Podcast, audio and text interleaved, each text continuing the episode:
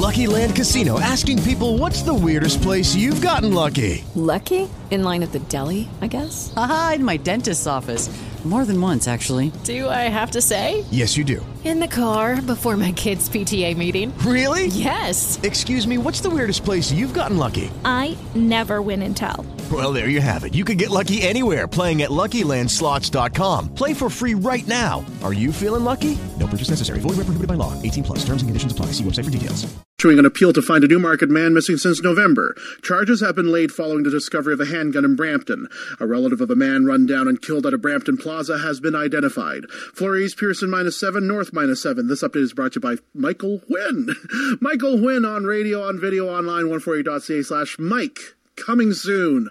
I'm Philip Pong from SRN National News. Now here's Rod, Ray, and Mike with North American Harness Update on 20th Anniversary SRN1. Rod, Ray, Mike. Rod, Ray, Mike.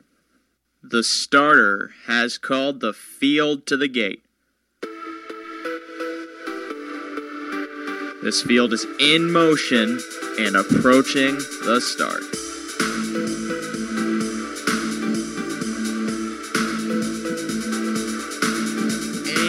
They're off. And it's a battle into the first turn for control. The battle continues by the half and approaching the far turn. Stride for stride past the three-quarter pole and approaching the top of the stretch. And as they hit the top of the stretch, it's mission brief. Foiled again, Muscle Hill, Captain Treacherous, and Vegas Vacation, Lucky Jim, a rock and roll dance, be a magician, Sebastian K approaches the line, Guccio is coming late, and as they hit the wire, it's too close to call. Now here's North American Harness Update on SRN1. You know, it's so cold out that I'm surprised that my computer froze because I didn't think that temperature could influence that, and I definitely don't think that opening up those spam emails could have contributed in any way, shape, or form. Hello, everybody. Everybody who is no longer within their bodies and listening to us from the ether. Or with Ethernet, or even with Internet. This is the 2018 season premiere of North American Harness Update. As I have to remember now, we are moving into not only an audio era, but a video era, because currently every movement I'm making right now is not only being tracked by a video camera, but could possibly be used against me in a court of law. With me, of course, every week, as they try to be, are my two co-hosts that have followed me over the last year or so, probably more so the other one closing in on 2 years, Mike Pribozie, that one, and the other one, Rod Allums Jr., with me currently. How's it going, boys? You guys braving the cold? Alive and well. No. Okay, so freezing. We had alive and well and no. Sounds like this year's getting kicked off very well. What were you saying, Rod? I said, I ain't about to go outside. It's freezing. I mean, I wouldn't blame you. I heard that it's so cold out that they actually had to cancel the Siberian dog sled races. Meanwhile, they're racing at Western Fair, where it's probably just as cold as it is in the outback of Russia. And I also think, are we all out of the pick four already? Except Rod. I am not. Oh, no, you both aren't, because you both went all. I'm out already. That's how you stay in. Is by having all of them. That is a very logical choice. And also, Western Fair's going already because it's so cold out that, oddly enough, the races are going faster. Now, not faster in the speed sense. Get the hell out of there. Well, yeah, but I had to make the clarification because they're not going faster. They're going like 203, 206. I think one race hasn't even finished yet. They're still going right now. It's taken them a little while just because the winds are in their face and the blistering is blazing, as ironic as that sounds, or oxymoronical more like. But that's not a proper conjugation of that verb. Tonight on the show, since Western Fair is moving fast, we had to pull a bunch of audibles, not even just going with our original plans for this show since everything's canceled. But we're going to talk about these next three races at Western Fair in more of a pick three fashion with 7 minutes to post, and we're going to roll into that momentarily. Along with that, then, we have the late pick four from Hawthorne Racecourse, which will be starting in the second hour of this show, but we'll be talking about it sooner than that. And then we will also be previewing the Saturday late pick four from Pompano Park. Now, you may be saying, Ray, you basically chose places that will either A, brave the cold, or B, are too warm to be cold. And I say that was planned because, quite frankly, nothing's going to be racing in the Northeast, at least this weekend. Hell, you look at us right now, especially look at me. I'm dressed up like I'm about to go invent Frosty the Snowman. And here's the other thing. You can tell it's cold when I'm wearing a beanie, because with the hair that I have and the style and the brand that I'm trying to protect, beanies just don't necessarily... Nobody wants to see the hair. That's what Rod says, even though 9 times out of 10, the girls on my Tinder profile say, "Can I touch your hair?" And that's when I say, "You can touch more than my hair, like my arm," because I want... That's kind of your signature, though. You do have to get the fro going. I was about to say, I want your hand in marriage, because I was raised classily. I was raised in a nice Christian household that is being held currently prisoner by the Christian faith. If any of you know how to free us, please pay the ransom. I've got hair, Bobby. I've got hair.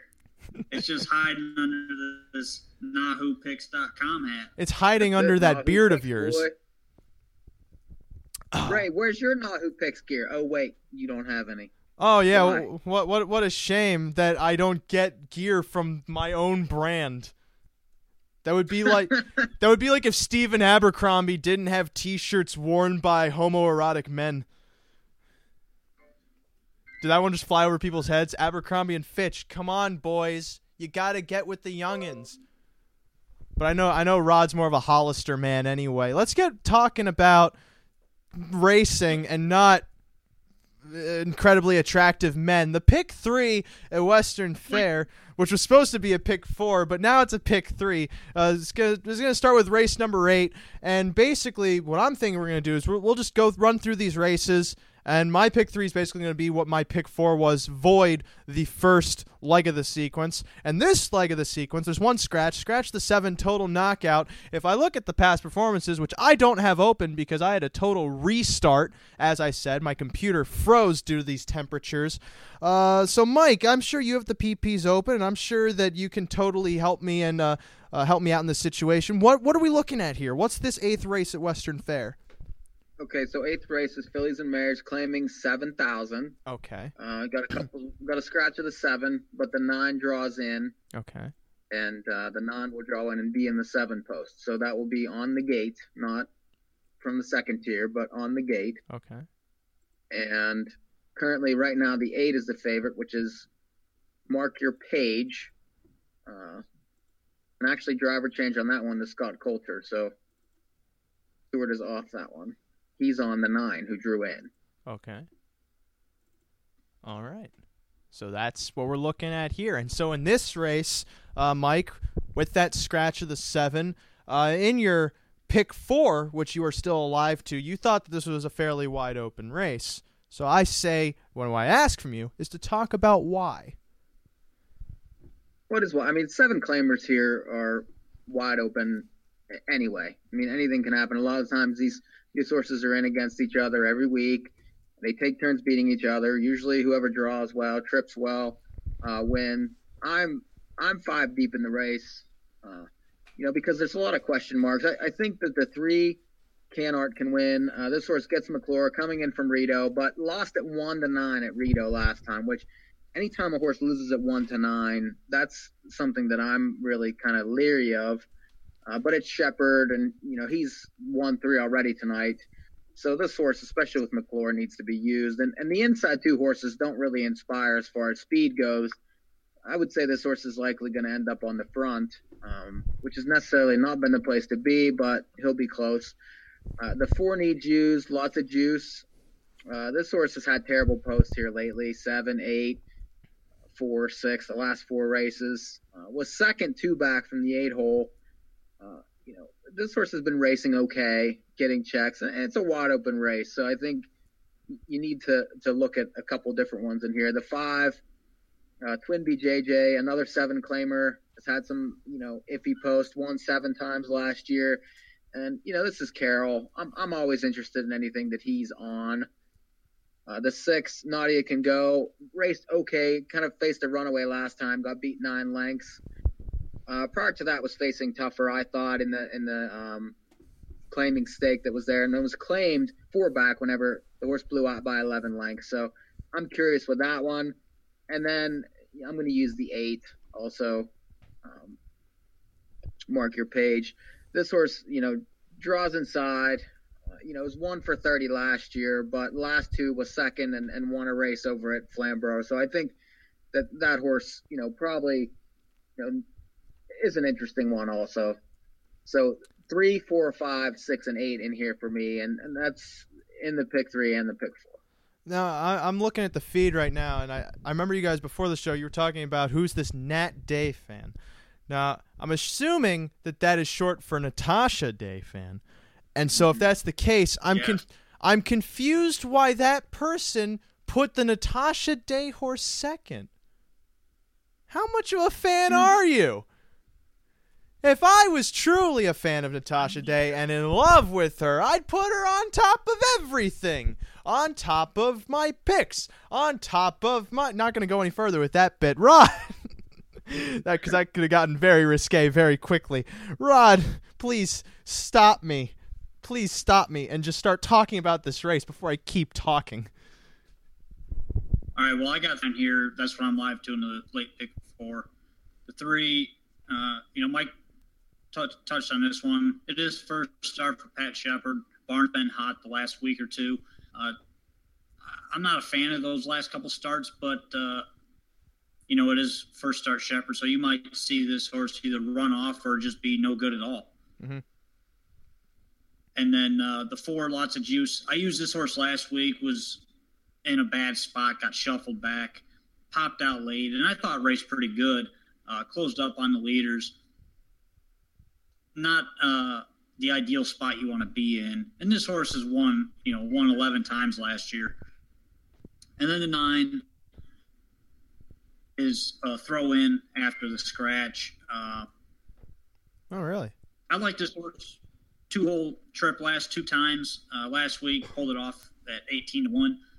No reason this horse can't do it again. And from post 7?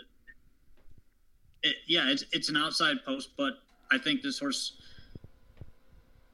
playing it's fair because we've seen a couple horses win on the front. We've seen some closers win too. So you know, even from this post, I think this horse could get there if things set up the right way. For me, I'm just going to list off how my sequence went just because I don't know how much time we're going to have before this race goes. So my rest of my ticket goes with the 1-4. With the 3-4-7, with the 3-5-9, that's 1-4 with the 3-5-7, with the or the 3-4-7 with the 3-5-9. Apologies on that, Mike. You just want to list off your numbers?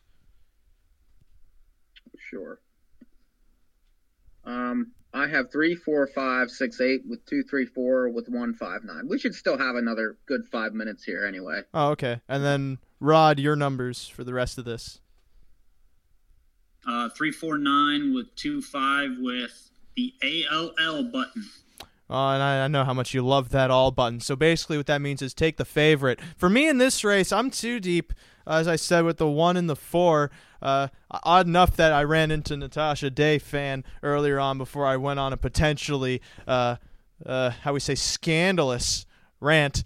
And this horse makes a lot of sense for me. Draws better, if I'm not mistaken, as I open up the past performances to remember what it was I was looking at. Better than the 1. Oh, yes.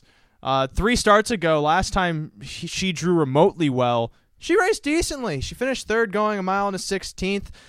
She seems like she's just better on the rail, and the rail seemed to be doing well tonight so far from what I've seen, or at least with an example, that last race where the horse on the rail won, and quite frankly, that's the only reason that horse could have possibly won. But horse has shown some life, has moved wide a couple starts, gained ground going a mile and a 16th, and should just be a contender even though they're shortening a 16th of a mile. That's not really going to make much of a difference. And we already talked a lot about lots of juice here. Two starts ago, this horse put in a really good effort from post 8, going first over, came only a head shy of upsetting at 13-1. And then the start after that had post 7. Still put herself into the mix, but got shuffled. And still, even though she got shuffled, managed to gain ground. You don't see that a lot with horses at Western Fair, because sometimes when they get shuffled, they are either just not good enough to get back into the mix, or they just give up. So this one seems like she could be in decent form on the board currently. I'm pretty sure she's taking some action. Yep, at 3-1, with the favorite currently being the 3 Canart at 9-5. I wasn't a fan of this one. I think this one's cheap speed. That's a tough. It's the trainer they're betting. I mean, you know, which could be good, seeing as the 1 is 7-1 right now. That's a really good price on St. Lad's Pixie. Did I call her St. Lad's Pierre? I feel like I did. Are we moving on to the second leg, or what are we doing? We might as well move on to the second leg, because the second leg of this pick. Well, hi! Hi! Who are we saying hi to? Rod has friends. Well, I know he has friends because every one of them we know. Charlie B said, there's no way any girl wants to touch your hair on Tinder. It's nice that Charlie B chimes in. What's universal is everyone picks on Ray no matter what. Nobody really takes a shot at us, but it's all, you know, Ray's just the brunt of everyone's jokes. I don't know if it's because I'm just playing an egotistical character that is secretly really insecure with himself, or if it's just because I'm the youngin'. But either way, I can take it because I'm a big boy, and big boy. Where's that going? I don't know where that's going. It's the 2018 season premiere currently, and I have no idea where this year is taking us already. The second leg of this pick 3 is, what is it? It's a Philly Mare Preferred 3. Oh, we were talking a bit about this race beforehand, because for some reason Rod was almost confident enough to single the 5 horse. Release the Magic, moving up from the 7,000 claiming ranks into the Preferred 3. And we somehow talked him into not singling that horse and taking 2 in that race. Yeah I'm going 2-5. I think the 2's pretty obvious in there. They're getting ready to go, though. Okay. Well, if they're getting ready to go, then I might as well get ready to call. We talked a lot about hair and not a lot about racing. Yeah, you get ready to call this race, big boy Ray. Okay, thank you very much. And by the way, Mike, the reason why we aren't talking about much racing is because there isn't much racing to begin with. It's so cold. It's so cold. It's cold like my heart. That's so cheesy. That's like 50 people on Twitter wrote that. What are you saying? We did have to scramble to get this show together tonight. Because after all the canceling. Because they're allowed to cancel, but since we do a show inside, we can't cancel. We have no excuse because we can wear hats. Like me. And of course, for those of you who know me, I do wear many hats. Okay, this race is going at Western Fair. 2-1 favorite, the 3 Canart. Also at 2-1, the 4 Lots of Juice. Field for the 8th in line, approaching the start. And there they go. Off and pacing. Canart leaves from the inside with Lots of Juice. Ducking back from the center. Twin B JJ around that turn. Now ducking towards the rear is Canart. Grabs the lead as they move towards the backstretch. Inside, St. Lad's Pixie moves up to be second. Third, then Lots of Juice in front of Made of Silver. Fourth. Back fifth, then Mark Your Page in front of Nadia Can Go. Sixth with Twin B JJ and Sergeant Neil Green Beret as they go on to that opening quarter. Canart leads by a length and a half. St. Lad's Pixie second through a 31-4 opening panel. Gapping third, Lots of Juice about 2.5 lengths off the pocket sitter. Inside fourth, Made of Silver. Overland from fifth comes Mark Your Page. Out 2 Twin BJJ with Sergeant Neil Green Beret and Nadia Can Go swinging into the stretch. First time, Canart. In front, St. Lad's Pixie sticks in the pocket. Outside from third, moving up. Here comes Lots of Juice. Three wide, Mark Your Page. Inside sixth and fifth, rather, Made of Silver. Outside of her, Twin BJJ with to the inside, Sergeant Neil Green Beret. And trailing still, Nadia Can Go. 1:03.5, retreating already from in between horses. Lots of Juice, Mark Your Page. Three wide, third, but they're still chasing Canart, who leads the three quarters over St. Lad's Pixie. Mark Your Page third. Outside still, Lots of Juice in contention. Moving up the inside then comes Made of Silver. Deeper on the track, Twin BJJ and Nadia Can Go. 1:33.3, the three-quarter time around the final turn. Canart in front. Outside, Mark Your Page a half length away. St. Lad's Pixie still in contention, pacing third, but needs room into the stretch. It's Canart turning for home. Outside, Mark Your Page trying to get by with St. Lad's Pixie. Room up the rail for her, but the line is coming, and Canart is winning over Mark Your Page and St. Lad's Pixie in 2:05 flat. Oh, yeah, so that horse was super cheap speed. Ended up winning the race at 6-5. The 8 was huge in the race. I mean, that's as big a race as you'll see around there. You know, three wide down the backside and just getting beat. That was a big race by the 8 there. I feel like I've created a curse upon myself, and my like how my old nickname was the Young Jedi. I think it's now Big Boy Ray. I'm still going with Ray Pride. Who nicknamed you the Young Jedi? That was Garnsdale back when I first started the show. Uh-huh.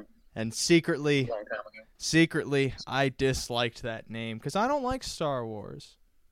Why?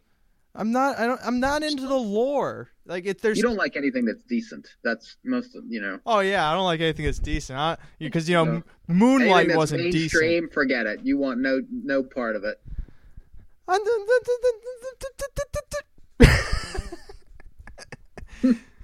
No, because like Star Wars for me, it seems ingenuine the amount of lore there is. Because the only reason they're expanding it is because it makes money, and to me, I don't like that. I want nobody does that on Earth ever. Well, no, because if I have a story, I want the story to be told, and it's over. Well, just because you say it is. Yeah. If I made the story. It's my story. Hey, thanks for. I want to chime in because you guys are talking about nothing. I'm going to chime in and tell everybody that's watching on Facebook right now. Mm-hmm. Up in the hearts and all that stuff, because I am tuned in myself and I'm watching all you guys, and I can't even see the feed because there's so many notifications popping up here. Well, so you guys are on. And Rod's heading for the Top Gun here in another 5 minutes, so you better get him in quick. Yeah. What did that mean?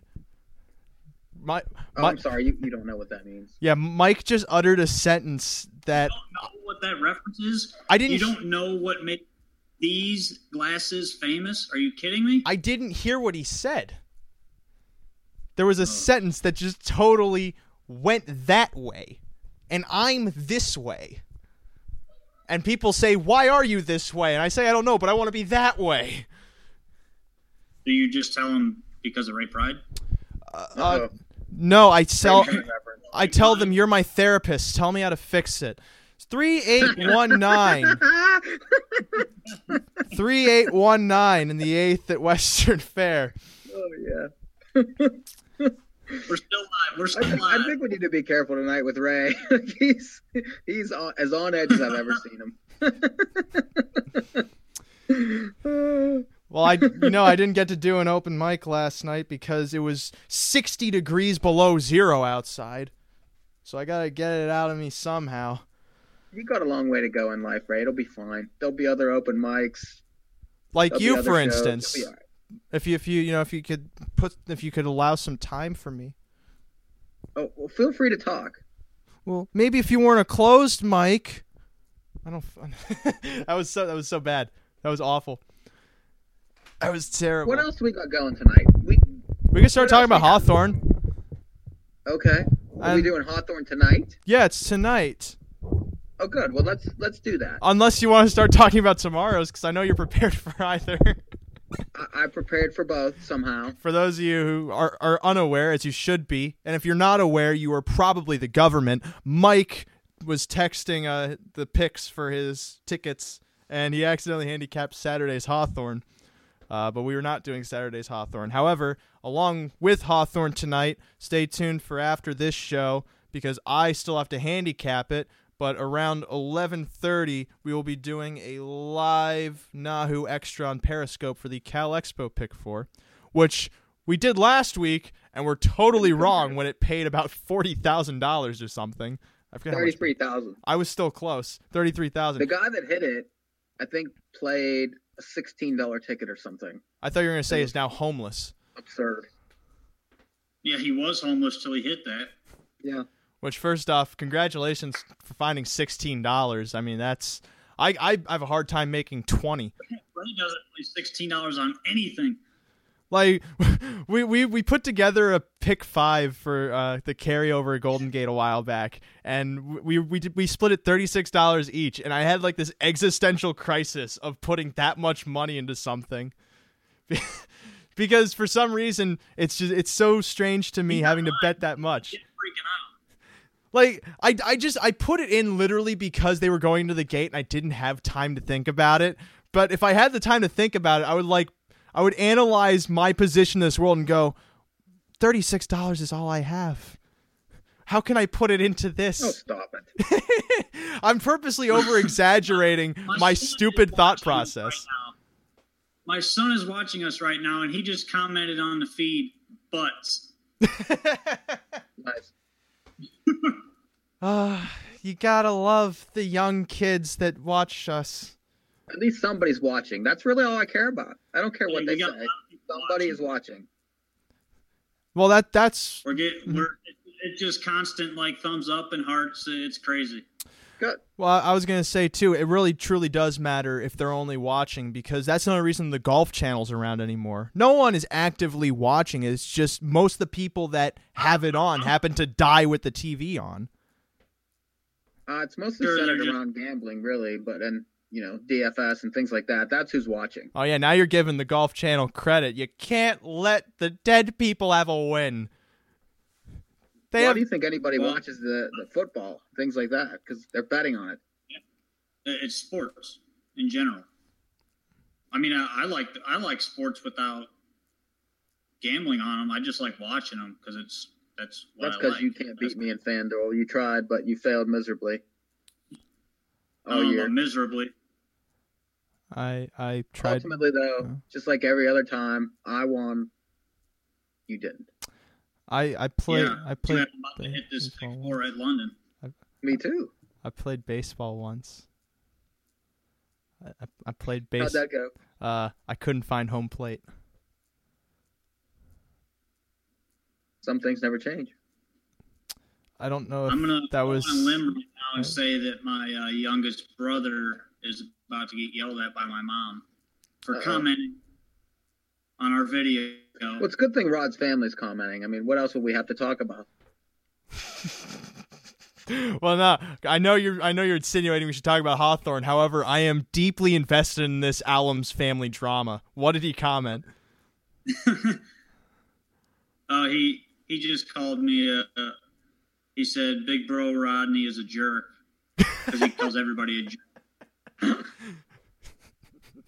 So Rod's son comments butts. His brother comments he's a jerk. This is like everyone in Brooklyn trying to hurt each other.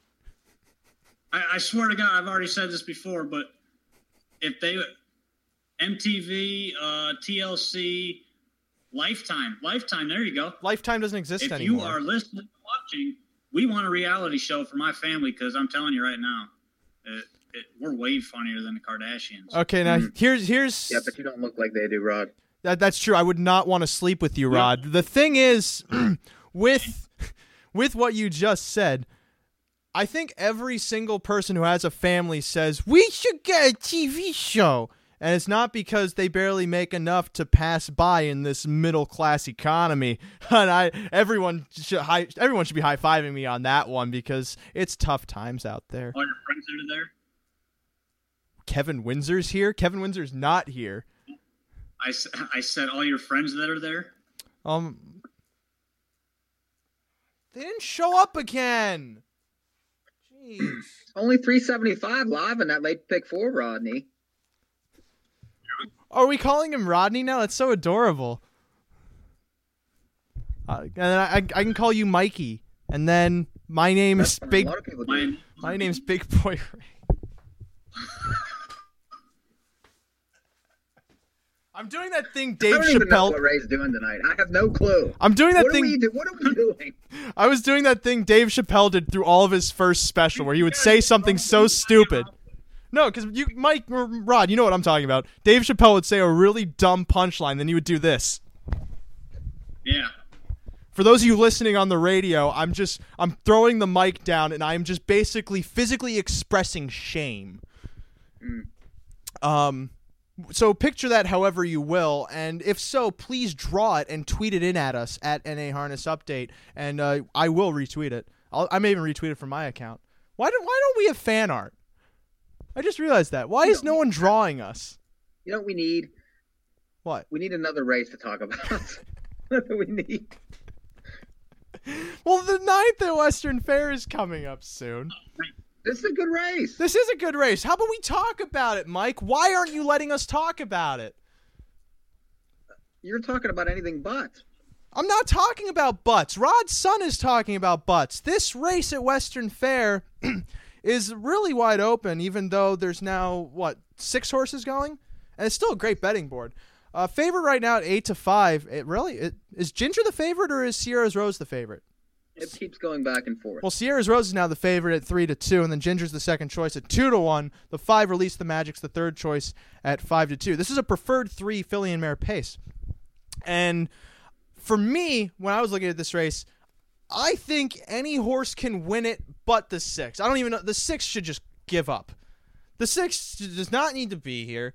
The 6 can barely walk. The 6 can barely talk. The 6 cannot do any things that rhyme with those words, at least in my eyes. And that's why she's 17-1.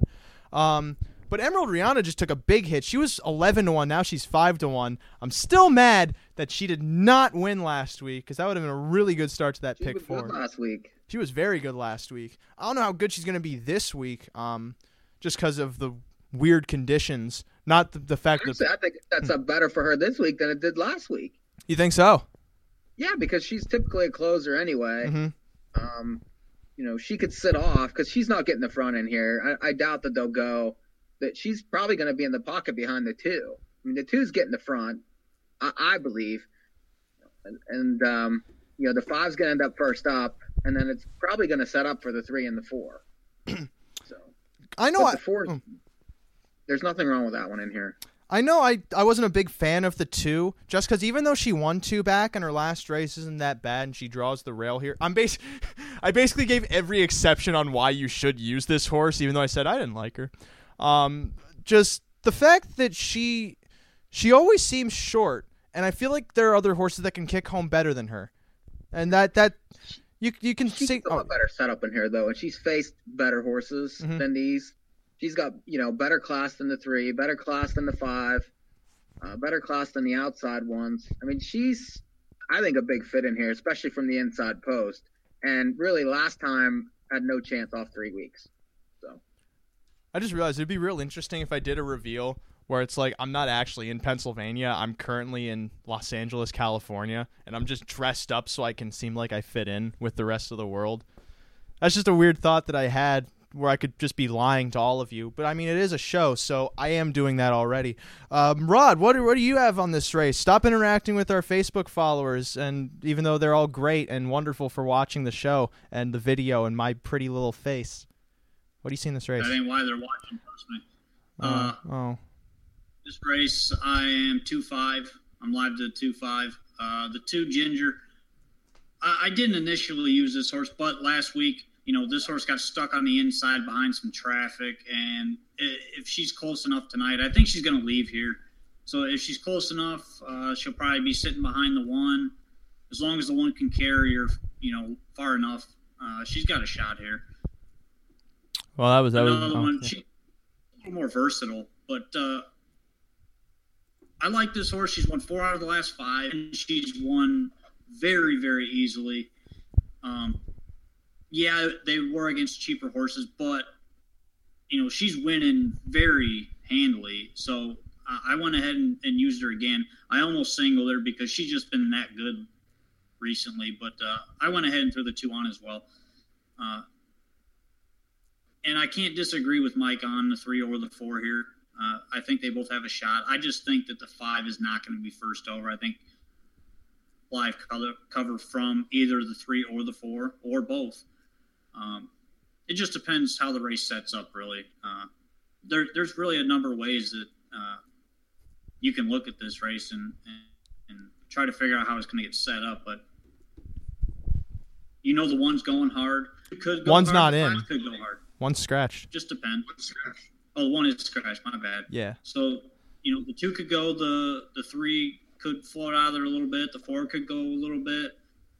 Once, you know, it really is a tough race to handicap. But for me, I just went with the hot horse and the horse that makes sense the most otherwise. Well, so 2-5. It seems like I just feel like the 5 can't win first up in here. I could be wrong, and this horse could just clear everybody and go on. But I have a lot of problems with a horse like this, and the fact that, A, when the horse gets hot, they've really never stepped the horse up. B, when they did step the horse didn't race as well. I mean, this is a whole different level here, especially at this racetrack. There's a huge difference between 7 claimers and preferred 3s. I mean, the horse is probably jumping like 4 class levels here. I can vouch for that. Whoever's watching, I agree. So, you know, that's my problem with the horse. And now you're taking 4 to 5 on a horse that, yes, has a lot of ones next to its name, but you know, this is a whole different cattle here, I think. If we look at this binarily speaking, all those ones could be followed by a big, fat 0. Any coders out there? I know you appreciated that one. Even money, though, is very cheap on this horse. That's too low. There's not really, actually, because there's very few horses, the betting board is actually pretty equal, and I don't really see much value in anybody just because of how many ways I could see this race going. I think the 2 is very good value, especially if you can get 4 to 1. Well, like 4 to 1 on the 3 for me is too low. What were you saying, Rod? I said that's a good price on 2. Okay. What about the 7, Leaving a Legacy? Because this is a horse I used and you guys didn't use. I used her in the event that the track would be a little bit more closer friendly, just because her one start in the preferred 3 back on November 24th, she raced very, very well from off the pace, just kind of half length short of winning at 8 to 1. And before that, raced well too, again from off the pace. And she had 2 races at Woodbine in way over her head, really. And then she shipped back to Flamborough and just had that poor start from an outside post, broke. And I thought that would make her a bit of a better price here, but I guess it's also good to see that she's taking some play, or at least more play than the 6, even though she's starting to float up towards being the longest shot on the board. Well, the race on December 8th, that was ridiculously tough from the 10-hole. The horse had no chance, but then came to Flamborough, got stuck in the 8-hole and broke, and then has missed time. So class-wise, I agree with you. Post-wise, that's, you know, I think is a tough hill to climb. And, you know, the horse has missed a couple weeks too. So that's another issue. Well, the sirens are ringing. It's post time at Western Fair. 4 to 5 on the 5, Release the Magic. Now 3 to 2. Second choice then at 3 to 1. 2 of them. The 2 Ginger and the 4 Emerald Rihanna. Then it's 7 to 2. The 3 Sierra's Rose. 6 of them lining up here for the preferred 3. Third leg of this pick 4. It's in motion and approaching the start. Off and pacing, Leaving a Legacy launches from the outside with Emerald Rihanna and Ginger to the inside. Off stride went Leaving a Legacy into the turn, so that leaves Emerald Rihanna uncontested and on the front. Ginger second, back third, then Sierra's Rose. She's on a line by the looks of it, moves wide into the back stretch, wide of Release the Magic, now taking the third spot, and then it's Delta, Grace, Tone, Sierra's Rose backing towards the rear of the pack, and then at the rear of the field, leaving a legacy after the early break. Emerald Rihanna in control through a 31-3 opening quarter by 2 from Ginger sitting second. Third then comes Release the Magic moving into the turn, tracked by Delta, Grace, Tone fourth. Fifth then Sierra's Rose a little bit revved up towards the back and then leaving a legacy catching the field sixth as they move to the top of the stretch. First time Emerald Rihanna in control over Ginger, unchallenged so far, moving to the halfway station. Release the Magic, the favorite,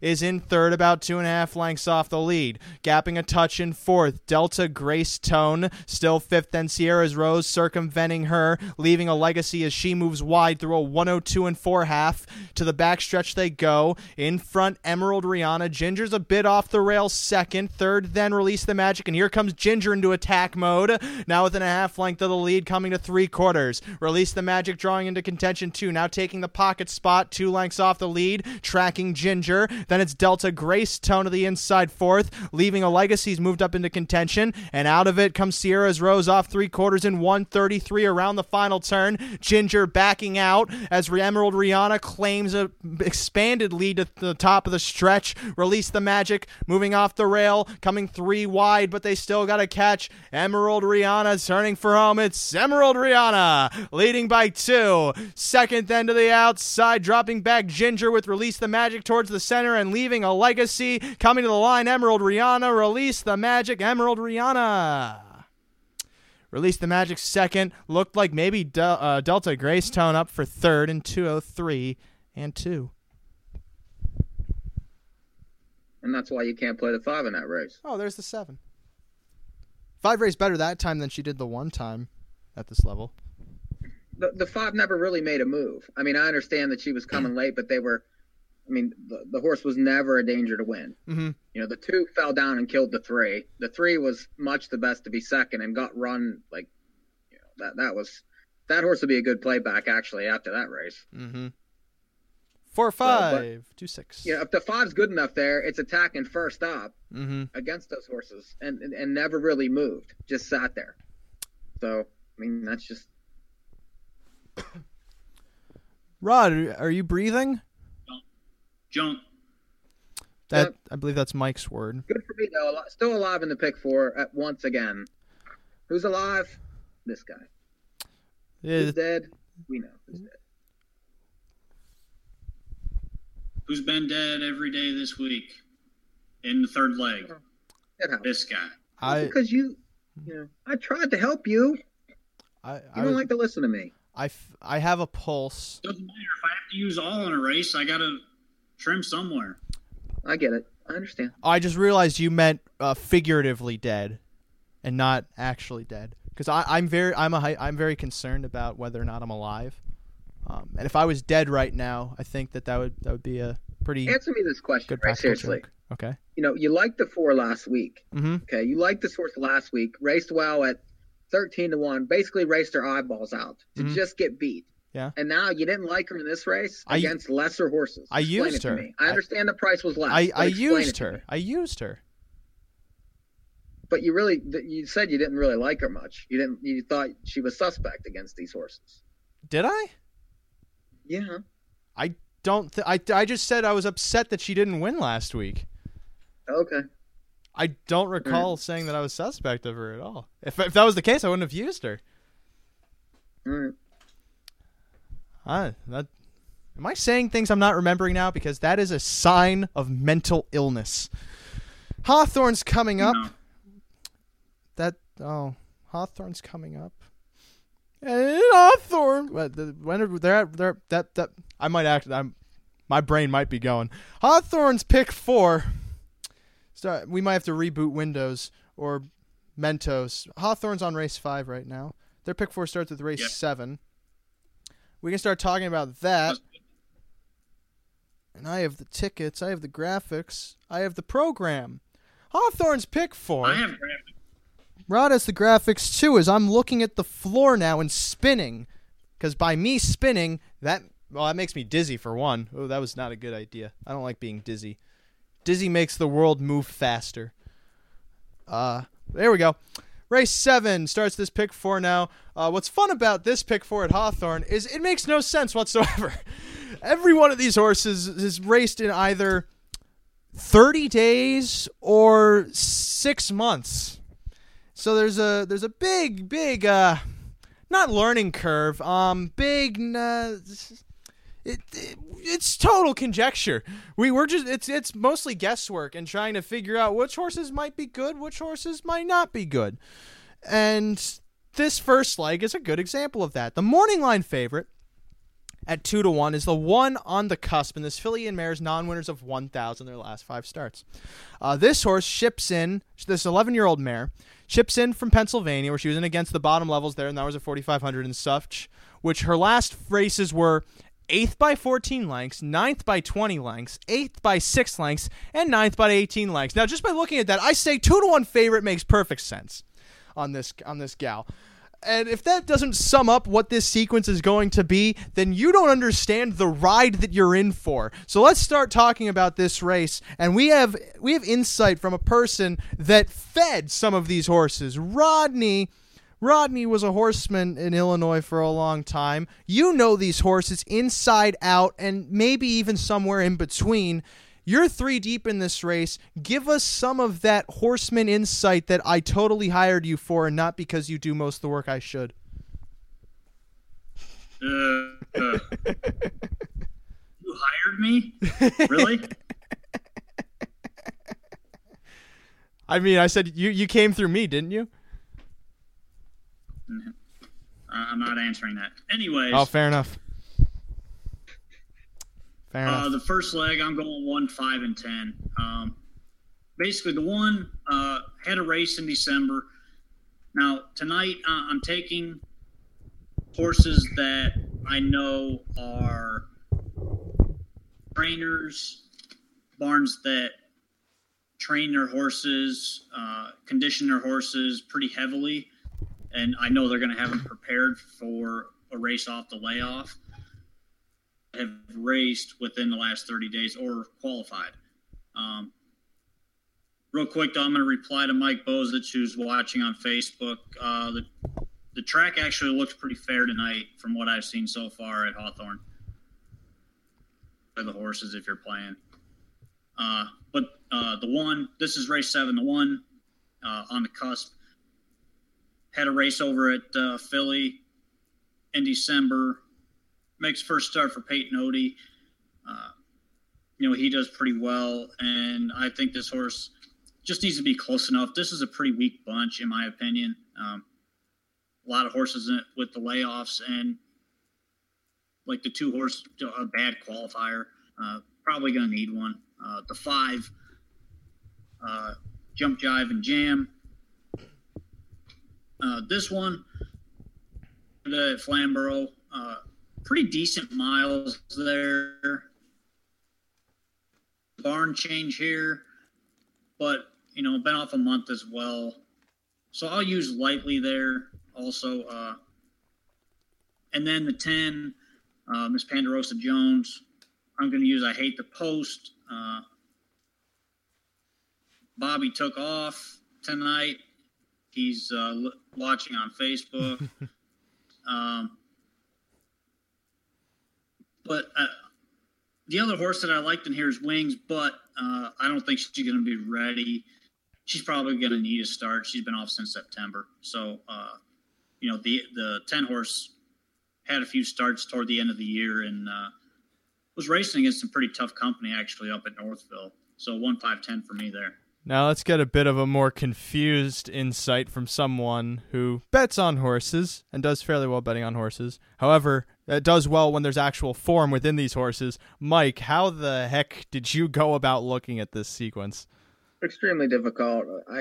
It's really hard to, decide who's going to be good and who isn't. The reason I don't like the one, for one, it's 2-1 morning line. For two, the horse is 11 years old, had 4 starts in 2017, all completely distanced. Okay. So now, comes back to the big track. I realize the horse is dropping in class, but this horse did not show a lick for a year, okay? has made $330,000 and is 2-1 in the program. I'm not interested in that. I'll let this horse beat me all day. Mm. You know, the horse has to show me something, especially at the price you're going to get. So I'm fading that one, and I'm going to spread out. I'm going to use the 2, you know, Natty. This horse, you know, was racing at Hawthorne, you know, decently back in the summertime, you know, comes off a qualifier, and it wasn't a great qualifier, but, you know, at least the horse has been out a little bit. So I'm interested in that one over the past form. At least the horse did something last year. The 5 comes in from Flamborough, was racing at, you know, upper condition levels. I mean, those numbers of the 2,500 races are, you know, a step below the preferreds, but, you know, and this horse wasn't racing very well, I would agree, but, you know, at least, like Rod said, has a little bit more recency than some of them. So the fact that the horse comes down, gets the big track, has a 51 life mark at Mohawk, gets Oosting. So, you know, that horse, it's hard to leave that one off the ticket. And then I'm going to go outside hoping to get some prices. The 8 Upland Hanover has been racing, you know, just not great on the half, but again, has a little bit of recency, you know, raced December 15th, raced December 8th, now gets the big track. So, you know, again, it's going to be a big price. I'm going to use the 9, Wings. You know, this horse has raced well at Hawthorne in the past, has been off. I know Rod said he didn't really like this horse, but, you know, just the fact that it's such a difficult race and the horse has 5 wins last year. And then the 10, Miss Ponderosa Jones, this horse, the lines aren't great, but has recency. So I'm going to use this one also. So 2, 5, 8, 9, 10 in this one. I'm mostly that, except I don't use the 8 or the 9. I take Natty. I'm not a big fan of that qualifier. However, I'm a big fan of her miles here at Hawthorne up against tougher company. Now going in against what I assume is either the bottom level or near the bottom level. And that class drop just makes me think that she's going to have a better shot getting back into form first time around, especially judging by how weak this bunch is and the miles that she was able to put in during the summer relative to those that like the 3, for instance, put in, which are just in no way as eye-catching or meaningful as those Natty put in. And 21 to morning line is probably a bit of an overshot. That horse is probably going to take some play. Jump, Jive, and Jam's the second choice on the morning line. I'm not a big fan of her lines, but if I recall, this horse did fairly well at Hawthorne last season, and just because of that, I threw her on, assuming that even though she's going to take some play, she at least knows the course. She does well on the course, and over the course of this race on the course, it could work out for her, of course, because she's a horse, of course. And the 10, Miss Ponderosa Jones. We all agree on this one. I like that she's moving back to the bigger track. I look at her lines from Hawthorne. She won here back in September from off the pace, which makes me think that she could do well from post 10, assuming that she doesn't show speed and that she gets good cover and she gets put into the race. I was just doing that for emphasis, but I could have emphasized better points than that. She might get play from an outside post. She might not. Her races at Northville aren't terrible, but her races at Hawthorne are way better, and those are the reasons why I use her. So I'm 2, 5, 10. Spawn did announce on the Facebook feed that this horse, the 10 horse in race 7, should be race tight, and was closing in 27 every week, no worse than third toward the end of the meet at Hawthorne last summer. Those are good things to know. Thank you, Bobby. If you have any other insights, please give us all of them. So that definitely will not hurt us. It will not at all, especially when we go to this next race, race number 8, which is just as much a shot in the dark as the previous one, and it just gets weirder and weirder from here. There's 9 horses lining up here for a $4,000 claimer. 2-1 morning line favorites, a horse shipping in from Cal Expo, who has been 7th by 6, 7th by 3, 5th by 3, 4th by 2, but comes home in 27 and change, so you gotta think he's good. I don't use him. But you two do. And so, looking at this, Rod, I'm going to start with you. What's your approach? Because you seem pretty chalky here. Yeah, I'm a little bit chalky. The 2, Redneck, I thought was an okay qualifier. The track was off, and when the track's off at Springfield, it's really slow. Mm-hmm. So, I'm assuming the track was probably slick as well. So with that clay surface in the winter time, over well, and you're going to see some slower miles when it gets below freezing there. But this horse, I thought it was an okay qualifier. Just average horses in there, but still, you go back to the Hawthorne. This horse got a tightener in, and I think maybe a decent price here should be close, anyways. You know, if this horse he can definitely win. I'll go down to the 6, Doc Zippy. George Anthrop, he brings these things in ready. This one's shipping in from New York. Has been racing, you know, has missed about 4 weeks. Of course, that mile at Saratoga was a pretty good mile. I'll throw this one on, short price. Not a lot to say about that one. And then the 9, DuPage's Z-Tam. This one got Cal Expo before shipping out from there. My only concern is the ship itself. That's like a 3-day ship from to and from Cal Expo from the Chicago area. So concern for me, but I do think this horse is good enough to beat these. Those are some tough older horses that this one was racing against out at Cal Expo. So even with the outside post, I think this horse has a shot. Price as well, so 269 for me. I was going to mention that ship because I thought the thing that was more concerning is the fact that there's a total climate difference between the two places that horse was going to. So I figured that he might need a start. That's not the big issue. The ship is the big thing, and usually after a couple weeks, the horses are getting recovered. It's a long ship. It's a 3-day ship in the trailer, so it takes its toll for a few days. Well, Mike, you're too much spit. Mike, you were even chalkier than that. I think you take the 3 morning line favorites in this one. Yeah, I mean, it's a tough race. I'm using the horses with recency. The 4, General George, I'm using different. This horse raced well last year here in upperclaimers, and then looked like it needed a layoff, so got that layoff. Now comes back at 4 claimers. I'm sure that it's unlikely this horse is going to get claimed. If ready, is definitely capable. The 60 Saratoga horses have been racing well. Gets the big track. This horse has a 52 mark at Lexington last year.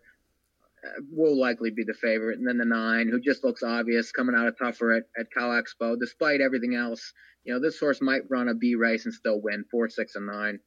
I'm 3 deep here. I agree with the 4, General George, so I'm not really going to add much to that. There were 2 other horses that I used here. For one, Red Redneck.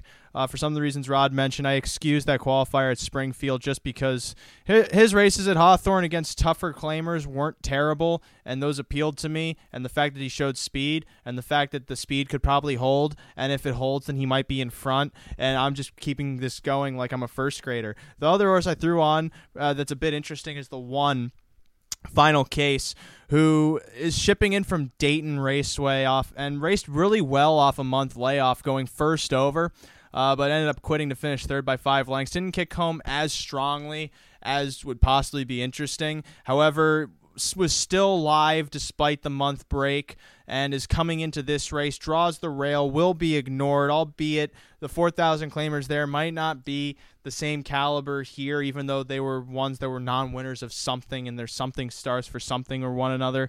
And his lines at Hawthorne aren't too terrible either. I'm looking at his one rail race back on September 21st, where he just sat the inside and ended up finishing 4th at 60-1. So this horse seems like he at least fits the class, but he definitely will need things to go his way. I'm 1-2-4 in that second leg of the sequence. As I look over to Western Fair, they are currently 0 minutes to post for their 10th race, and we will continue the rest of that Hawthorne pick 4 into the second hour, which you will be able to catch on 148.ca/1, as we will be capping the video cast once this 10th at Western Fair goes. So we're going to breach a bit into the second hour before we go to break.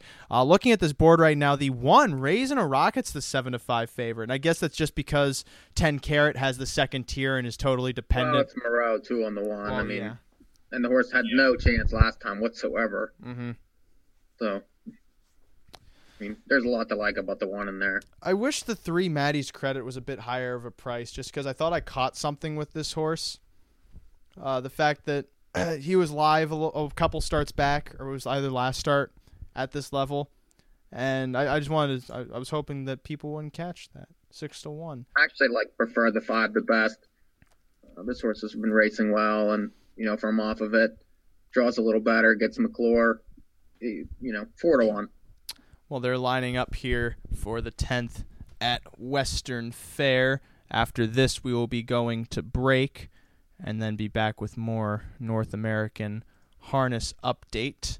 Again, you can catch that on 148.ca/1 under the Listen tab for those of you watching on video if you want to continue, or catch the archive tomorrow on NahuPix.com. For now, they're coming through the stretch here for the 10th at Western Fair, in motion, approaching the start through the blizzard and winds, and they are off and pacing. Friends to the end shows speed, but Raising a Rocket to the inside gets out. Sparkle pacing third into the turn with 10 Carat fourth. Behind them, Bag of Cards fifth, and it's Emma, or Maddie's Credit, in front of Emma Ivy, who trails the field coming to that opening quarter.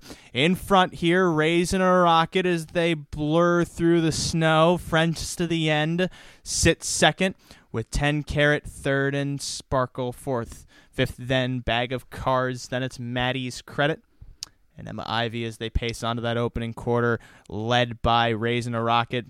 Second choice here at 2-1, passing that first quarter panel. Again, we don't know that time, but we know Raising a Rocket's in front by 2.25. Friends to the End's in second. Third is 10 Carat as they come into the stretch first time. Sparkle is fourth. Fifth, then Bag of Cards. Sixth comes Maddie's Credit, still trailing Emma Ivy. No one moving yet. Coming to that halfway point, Raising a Rocket remains in control here. Friends to the End is second. Third, then 10 Carat. Fourth, Sparkle off the rail. Here comes Bag of Cards into the turn. Maddie's Credit tracks him, and then still trailing Emma Ivy as they move on to the back stretch. Raising a Rocket leads. Here comes outside, a rush from 10 Carat.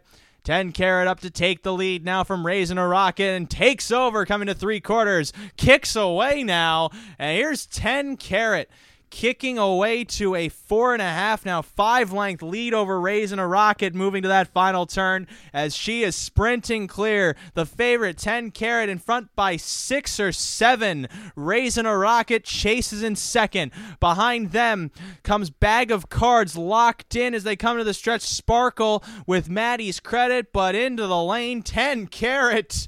Well clear as they come on down to the line in the blizzards in the wind. 10 Carat blew them away. 10 Carat wins by open lengths. Bag of Cards up for second from Raising a Rocket, going the mile in a 16th time. It was the 6-5 favorite.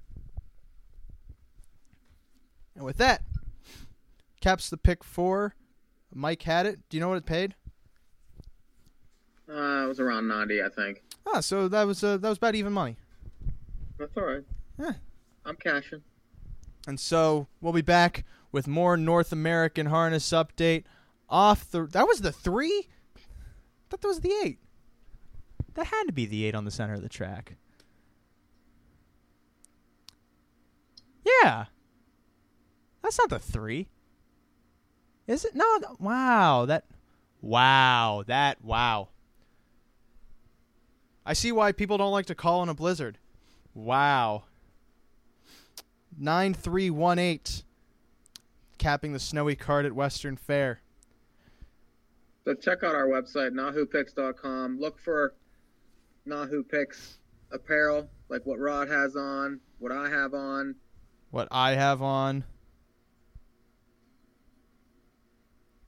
Okay, I guess not. But that for right there. That right there. What? I'm just showing everything. Okay. You show off how good you look in our clothes, Rod, and we'll be back with the cameras this way. We'll be back with more North American Harness Update on the radio, 148.ca/1. Thank you for tuning in on the video. We'll have a Nahu Extra afterwards, but stay tuned into the second hour. The rest of this Hawthorne Pick 4, as well as the first leg live here on the show, as well as Saturday's Pick 4 from Pompano, all still to come here on North American Harness Update here on SRN1. Stay tuned.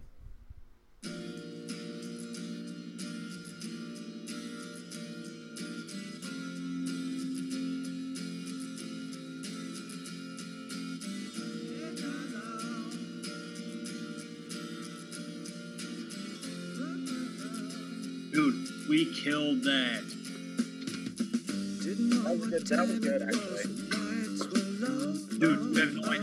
I leaned back on my radio. Some cat was laying down some rock and roll that a soul said. Then the loud sound, it seemed to fight. Came back like a slow voice on a wave of fate.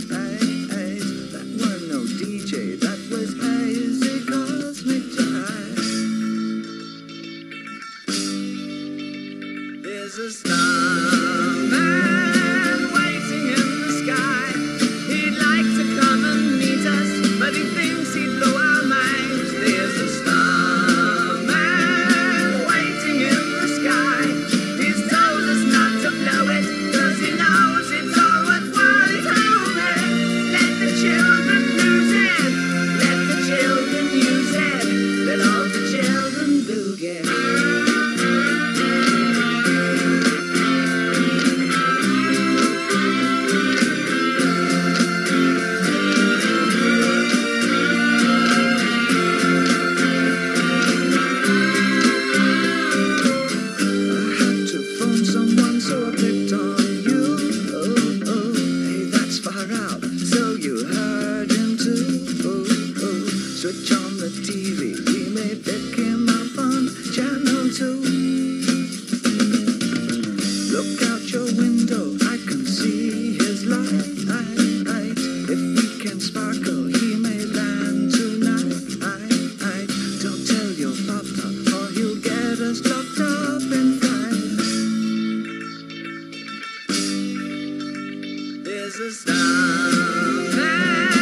Waiting in the sky.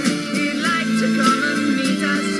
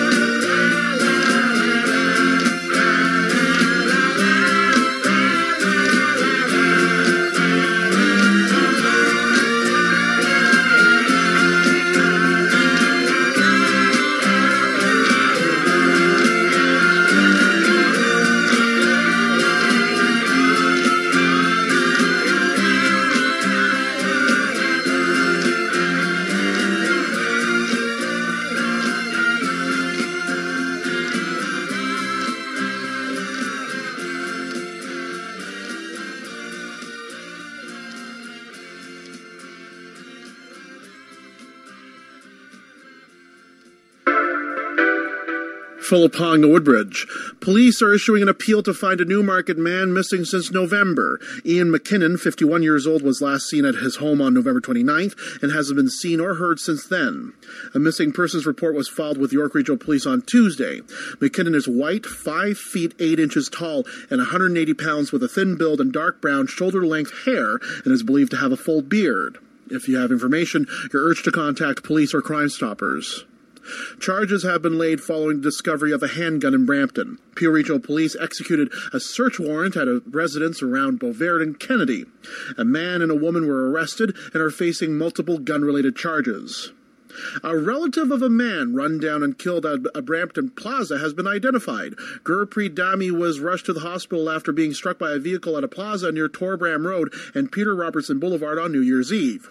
Avtar Dami, described by police as an extended family member of Dami, faces first-degree murder charges. Flurries in the forecast, Pearson -7, North -7. I'll have more updates on 20th anniversary SRN1. For now, I'm Phillip Hong. Thank you, Phil. Wait. Thank you, Phil. Welcome back to more North American Harness Update as I take the mic out of the stand. Starman reporting to the masses. As I also bring back in our co-hosts for the show, Rod Allums Jr., Mike Pribozie. Let's get back into this late pick four at Hawthorne with the third leg of the sequence. They're currently on race number 6, so we better keep this rolling. Third leg of the Hawthorne pick four, race number 9. Now winners of 3,000, their last 4 starts. A field of 10 lining up here. Starting off with you, Rod. You're 3 deep here in a race. Actually, no, it's now a field of 8 with 2 scratches because the 10 Shark Fire's out and the 5 Kelly D is out. So, Rod, in this 8-horse field, what do you do? I'm going 3 deep again. Start with the 3, Sleesburger. This was a really good qualifier down to Springfield. Hasn't really missed a lot of time. I do like that this horse consistently gets home quick every single week. No reason to think this horse won't be good in this race. With the scratch of the 5, it opened it up a little bit, but there's a few horses that I'm not a fan of, like the 1. Just not my kind of horse. So next one is the 6. This was also a good qualifier down at Springfield. Different day. Again, this was an off track down there. It's at the 2 hole. They don't have an open stretch down at Springfield. They have a hub rail down there. I think he just sat there and stayed on the inside. This horse does like to win, and 37-time winner. And if he's anywhere near the lead, turning for home, I think he's got a big chance with some horses that are going to be short. Or not race tight, I should say. And then the 8, Hegon Jack. Really good qualifier down in Springfield. That was one of the faster ones of the day, that day. This one also beats some pretty decent ones. And you're going to get an okay price on this horse. I do think you're probably going to get closer to like 3-1, 4-1. But this horse definitely has a big shot. And I do see him at least floating off the car a little bit to get into position early to put himself into the race. And if he does that and he doesn't get abused too much early, I think he's got the best shot to win this race and at a pretty decent price.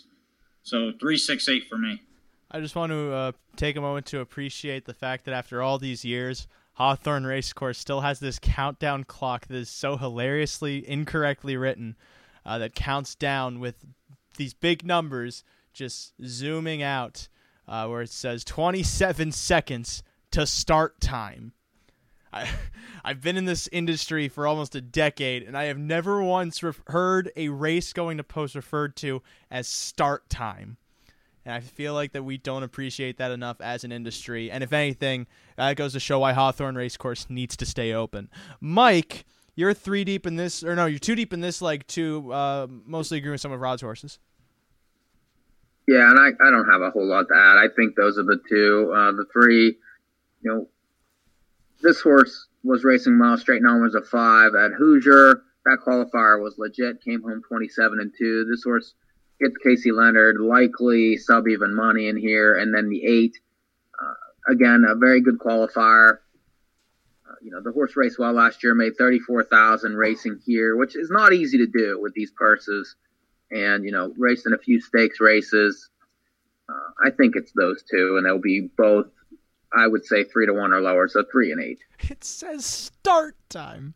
As for me, also, am I correct in assuming that Sam Widger's just blasting everything tonight? Or am I just catching the races? He does that all the time. Okay. Well, yeah, that's how Hannelore Hanover broke that world record. But for me in this race, Scratch, it doesn't really matter, but... I'm 3 deep in this race. Gabe Henry is a horse I use, even though Rod didn't like and Mike didn't like either. I'm okay with this one. His races at Hoosier aren't terrible, and that last race was in a stakes final where the pace was obviously faster than he's used to, and I give him an excuse for that. That's perfectly fine with me. He's now moving it inside again. He's coming off a bit of a layoff. I'm not totally concerned by him whatsoever. Thank you for finishing my sentences, guys. Cole Heat, I also used the 2 horse. I had a decent qualifier at Springfield, even though he gave way. Still went pretty fast relative to some of the other ones. Went 159, came in 29 and change. Big fan of this horse's miles at Springfield, and I like this horse's miles in the Molero better than the 6 or the Molero or the Malario, the Molero stakes. I like his better than the 6 here. Draws inside 2. Should probably not get parked the mile like he did over at Springfield, but again, hasn't raced since October. Appears to be fresh coming into this race, just judging off that qualifier, and could be overlooked here.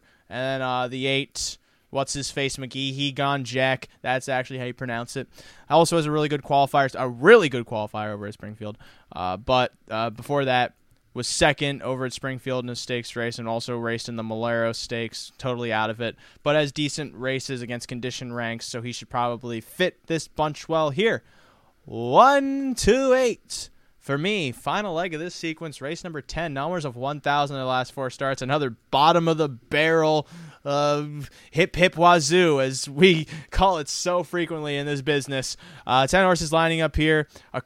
This was the race for me where I saw a bunch of horses that I remember from back when the show first started. For instance, I remember handicapping the George Morton Levy Stakes and seeing Polaris. And now here he is in the non-winners of 1,000 as a 14-year-old and breaking the law when he was a 3-year-old in the frickin' audio 6 years ago. I still remember that. God, this is almost like the graveyard of stakes horses past, or whatever Charles Dickens called it in that novel that's overrated. But Rod, for you to start off, 3 deep, give us your contenders. Yeah, I'm 3 deep here. Start with the 3, Jewel Maker. Nelson Willis sends these things out ready off layoffs, and this one hasn't really been off too long. Missed about a month and a half. He won with one earlier. I know the horse is 0 for 32 last year, but in this type of race, this horse hasn't been in this cheap probably ever. Mm-hmm. So I think this horse is better than these, and I know Nelson Willis is going to send this horse out ready to win. So that's why I'm using that one. The 5, Concert Ticket, another George Anthrop horse. This one coming in from Saratoga, and I've been playing every Saratoga horse at the Meadowlands. I don't know why I wouldn't play one at Hawthorne. These horses have been translating well to every track they go to that have been racing at Saratoga. And this one I don't think is any exception. A closer coming to a big track, definitely going to fit this horse's style even more.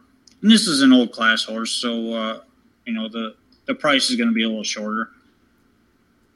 And then the 10, Brooklyn's Justified, another Peyton Odie horse here. This one raced in December.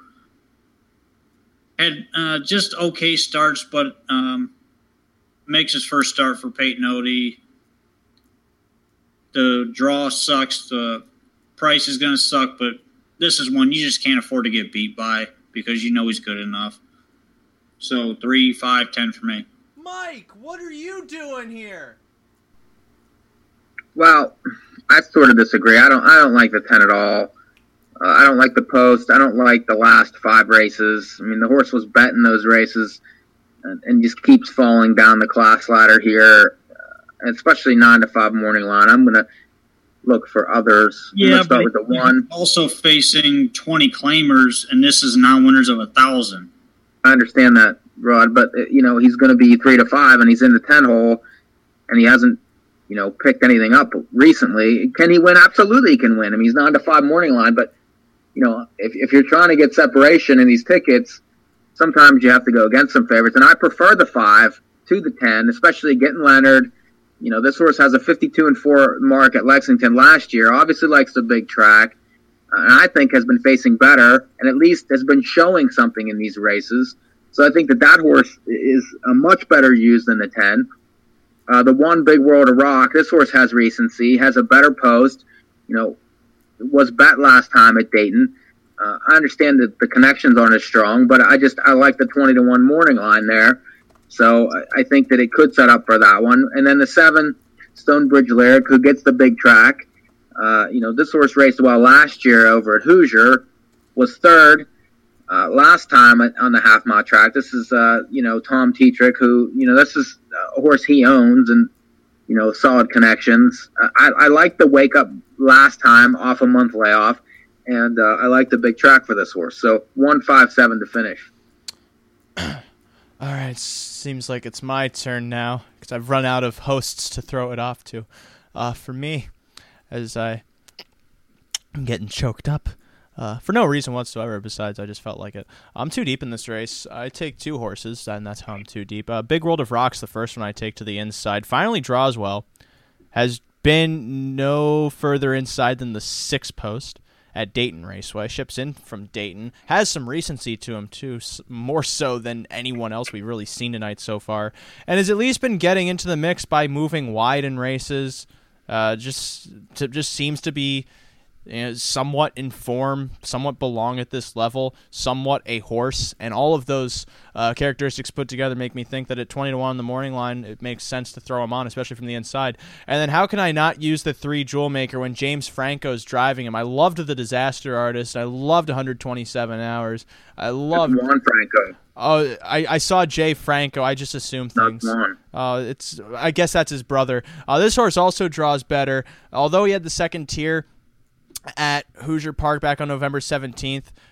He was still no further inside than the 5 hole at Hawthorne back on September 22nd. And this horse has some very nice miles nonetheless at Hoosier Park coming from off the pace. And just by virtue of drawing inside and dropping in class, this horse I feel is going to be well ready to go, and I'm not just throwing those wells to hope that maybe something better might come out of my mouth. So I'm 1-3 in the last leg of that sequence at Hawthorne Racecourse, which makes my ticket go as follows, and these graphics have been posted on Twitter. I am 2-5-10 with the 1-2-4 with the 1-2-8 with the 1-3. Again, that's 2-5-10 with the 1-2-4 with the 1-2-8 with the 1-3. That's $36.50. It's a 50-cent minimum. Mike, what's your ticket? 2-5-8-9-10 with 4-6-9 with 3-8 with 1-5-7. It's 45. I'm punching. Rod, what are your numbers? 1-5-10 with 2-6-9 with 3-6-8 with 3-5-10. It's $40.50. I already punched. Oh, it's 40.50. Oh, I still had the math from when the 5 was in. That's my bad on the graphics. We were kind of in a rush today.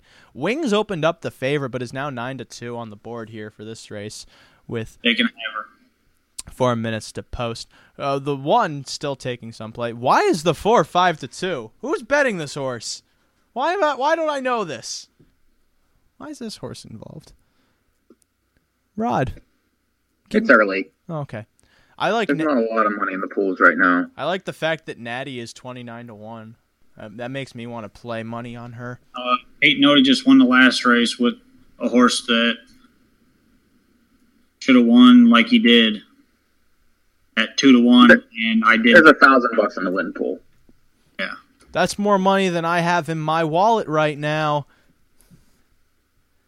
Oh, we're off video, so people can't see my cheesy freeze frame, like the sitcom of my life.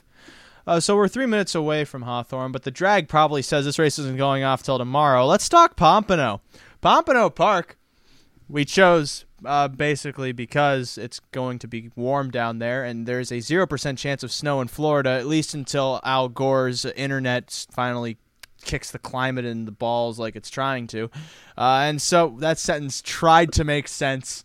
It tried to make as much sense as possible in the irrationality of it, and it just did not work. So tonight might be my last show. However, at Pompano Park, the pick four starts with race number 5 on their 8-race program. And Pompano Park, even though it's almost kind of like a niche crowd just because it's basically all the old guys go down there for the winter to hang out and maybe race a thing or two. The racing's still not that bad, I don't think anyway. It gets better in the winter than it is during the summer, which is why they don't race in the summer. No, like, it's too hot in Florida. Like, summer Florida is basically, I think it's the 5th ring of Dante's Inferno, if I'm not mistaken. I don't remember how the rings work. I don't even know how to get my girlfriend an engagement ring, so I guess that's probably better for me in the long run. Am I right, men? Marriage is a scam. 5th race at Pompano is a pop-up. 4,000 claimer. Non-winners of the last 3 starts preferred. They prefer that. So if a horse happens to be dropping in from a 20,000 claimer, they'll take it. They'll take anything they can get here. 12% takeout in this pick four also. That's a thing worth noting. It's a low takeout pick four. Starting in race 5, 4,000 claimer. I am astounded by how deep you guys still managed to go in the sequence because I didn't think it was as open as you guys did. But I'm going to start it off with you, Mike. You're 3 deep here. How do you see it? 3 deep to start. I'm going to start with the 1, Feeling Lucky, who has been at this level and getting checks, gets a decent draw here, and probably stands to benefit if they go a little bit quicker up front. There's a lot of horses that like to quit in these kind of four claimers, and this horse seems to finish. So I'm going to use this one. The 4 J Black, likely favorite in here, came off a 6 scratch on December 23rd to race well on the 30th, just to get beat by half a length at 3-1. This horse won 5 times last year, 17 times in the money. So, that's this horse gets a lot of shares, but it's always right around it. And, race well last time, could definitely get a piece again. And then the 6 Gold Star Kenny P. This horse has been racing at that same level also. Was 0 for 32 last year, but, woke up a little last time. And I'm a fan of horses waking up like this. The horse is 9th, 5th, 6th, and all of a sudden pops and gets a 3rd. So, off of that, if the horse would improve a little more, can definitely get a piece at a price. And there, a lot of times, if you watch Pompano, you get a lot of prices, on horses you really don't expect. So I think this horse maybe could be okay. 1, 4, and 6. Rod, you're very close to that. Wait, Mike, you're 1, 4, 6. Oh, that's Rod. I'm sorry, 1, 4, 5. Yes, Rod is 1, 4, 6. So close. I like 6 also. Oh, you want the 6 too, Mike? Yeah. Okay, I'm putting the 6 on for you. I make these graphics tomorrow. Rod, tell us why you like those 3 horses when there's so many other horses you could choose from. You could have taken the 7 or the 3 or the 2. Why those ones? The 1 just had no chance last week. That was a slow half, and he was sitting in the back. Closed up well to be 4th, and has been close basically every start, not winning often, but has been close. So with this draw, I think he's going to be right up toward the lead and should be tough in this race. The 4 I'm using was scratch sick, came back and raced really well, just got beat. I actually watched that race last week, and he was right there. The 1 was right there with him. On the same night, and it was a similar race, similar setup, but the 4 in his race was a little bit closer.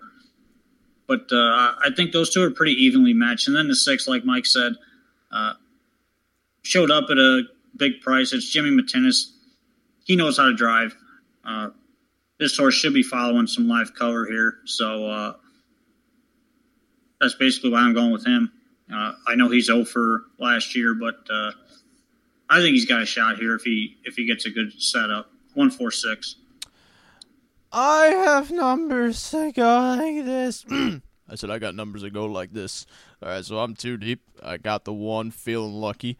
I love this horse. I love the fact that he races well from the rail. I like his last two starts. He got off slow last time, but still gained ground to get fourth. He was 33-1. Shows a sign that he raced a little better than expected. And before that was the second choice at 9-5, and made a move towards the lead after the pace started to slow from it being so fast, if that makes sense. Follow along with me here. Was headed around the turn, gave way, but still kind of came back to finish fourth. We all talked about this horse. We all think this horse is a shot. I got nothing more to add to that. And the 4, Jay Black's the second horse I use here. This horse should improve. Second start off the 6 scratch, has raced against better in the past, and was just a half length shy of beating Blue Zombie, who wired the field last out. This horse should be much better this time around, should be forwardly placed, and that's all that is there to say about that. 1-4 in the first leg. Second leg is race number 6. It's a 12-5 condition claimer for $5,500. We got a bunch of horses going here. While also we're looking at Hawthorne, 15,000 guarantee pick 4 starting soon. We're gonna keep an eye on that. Sixth race here, second leg pick 4. Mike, you're far deep, but you're not the deepest here. However, talk about the 4 you use. 4 deep, the 2 pro side. Raced at this level last time from the rail, and basically perfect trip to win at 3-1. Draws inside again, and is sharp, needs to be used. The 4, I Am Golden, drew outside the last few, and has been bad. 3-1, sub 2-1. Draws better here, and could be okay. The 6, Be Well, third back off a layoff. Woke up last time. Rick Plano driving, closing. I like that one. And then the 7, Annihilator. This horse just got beat. Was ahead last time, raced very well in a fast race, and, we'll be closing again. So 2, 4, 6, and 7.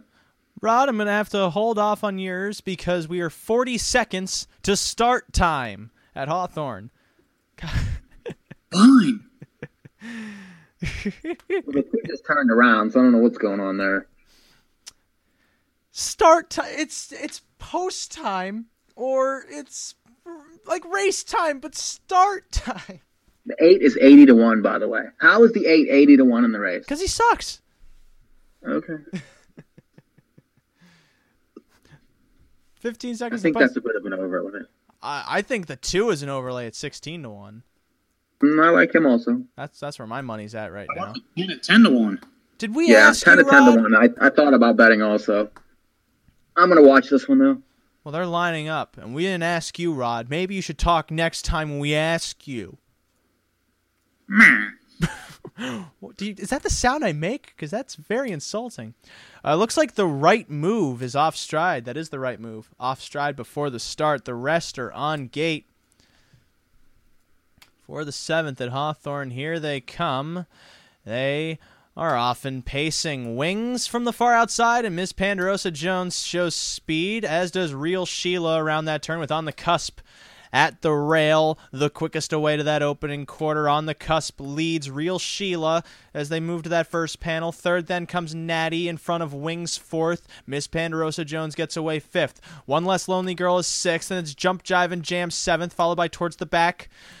We have Grand Sand with Upland Hanover, and the right move out of contention after the early break. 29 seconds the opening quarter. On the Cusp leads by at least 2.5 down the back stretch over Real Sheila 2nd, Natty's pacing 3rd, then it's Wings in 4th, a gap of about 2.5 back to Miss Ponderosa Jones in 5th.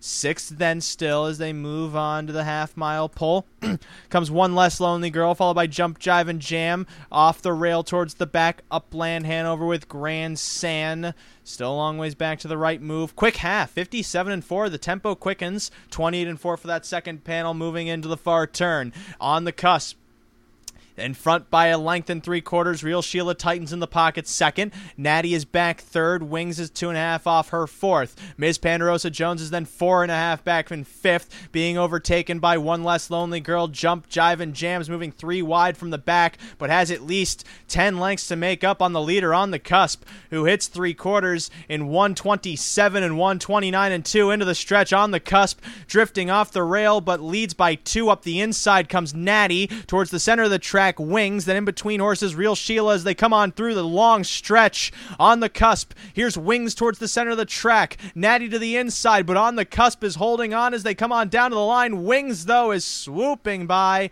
and here is Wings taking the lead on the cusp in second. It's Wings kicking away to win by about a length from on the cusp. Natty third, Jump, Jive, and Jam fourth, 156 and 4. There was a reason this horse opened up as the favorite and went off 7-2. Wings. Perfect trip. 9-1. It was good, just not quite good enough. That wasn't a bad pick. Yeah. 19-1. That'll complete a good triple. 7-2 on Wings, though. I gotta say, Rod, I feel a bit betrayed. Yeah. I threw that horse off my ticket when you said it's gonna be no good. So did I. Yeah, but guess who didn't? Oh, that's right, me. Mike always has to remind us why you shouldn't listen to either of us. I just have to remind you that, if you're ranking the three of us, who needs to be first? That's all. It should be me, because if I wasn't here, this turns into Sports Center. Okay. Instead of what it is now, which is, with me involved, Sports Center of attention. This third leg at the Pompano Park pick. We wouldn't have any integrity at all if it wasn't for you, I got to say. I mean, I've heard that somewhere. I don't know. Other people that would say the same thing. Yeah, I mean, I've heard that. I don't, without that, I mean, I don't know what it is you're talking about, because I've done at least 5 things on tonight's show that would get me fired anywhere else. And before this show too, because it was a ruckus trying to get this show together. We're actually still on the second leg of the Pompano pick four, because Rod has his numbers to talk about. Because I'm remembering vividly the high school teenager sound he made when I told him to hold on, and it was just the one moment where I felt like a mother again. But Rod, I'm going to give you your time to talk about this leg. Condition claimer 12-5. You're 5 deep. Why? I thought this race was just wide open. Okay, good answer. Basically the same horses Mike used. I just threw on one other one. The two, perfect trip last week. Start before that, sat on the inside and finished third. Raced pretty well there. So this horse is in form right now. Tough not to use. The three, I like this horse. Last week, this horse made a move just past the half and just barely got up to win. But I thought it was a good start, and facing a similar field tomorrow night. The 4, I Am Golden, I threw on. This is the one you didn't use, Mike, right? Yeah, I didn't use that one. Yeah, I threw this one on. No, I used that one. I didn't use the 3. Okay. The 4 comes in, had the outside post last week, just no chance, sat in the back and closed up pretty well to be 6th. This one doesn't win often either, but I think this group is probably right to this horse's liking and gained some confidence last week, passing some horses late. The 6, Be Well, I used for obvious reasons. This one's going to get bet. This is Plano, third started off a 2-month layoff. Horse race really good last week, just missed. No reason not to use this horse. And then the 7, Annihilator, tried to make a big swoop and move down the backside and just got beat. Nothing wrong with that race either. And that was off, that was after missing a week as well. So 2, 3, 4, 6, 7 for me. I'm too deep here, but after looking at our group chat, I gotta say this experience has been hard on me. But with me, I'm too deep here as I try to regroup myself a bit, because it's been, for a start of the year, I gotta say, could have gone off a little bit better. But at the same time, this has also been one of the best shows we've had. Which goes to show that everything you know is probably a lie, which makes it even harder to handicap races. But, you know, we've been doing well. Mike gave out a pick four for $90, just kind of recapping what's happened so far. I did not. It's not true. I did not hit her. It's BS. I did not. That's a call out to my boy James Franco, who's driving in the last race at Hawthorne. I think that's a compliment. That I mistook that.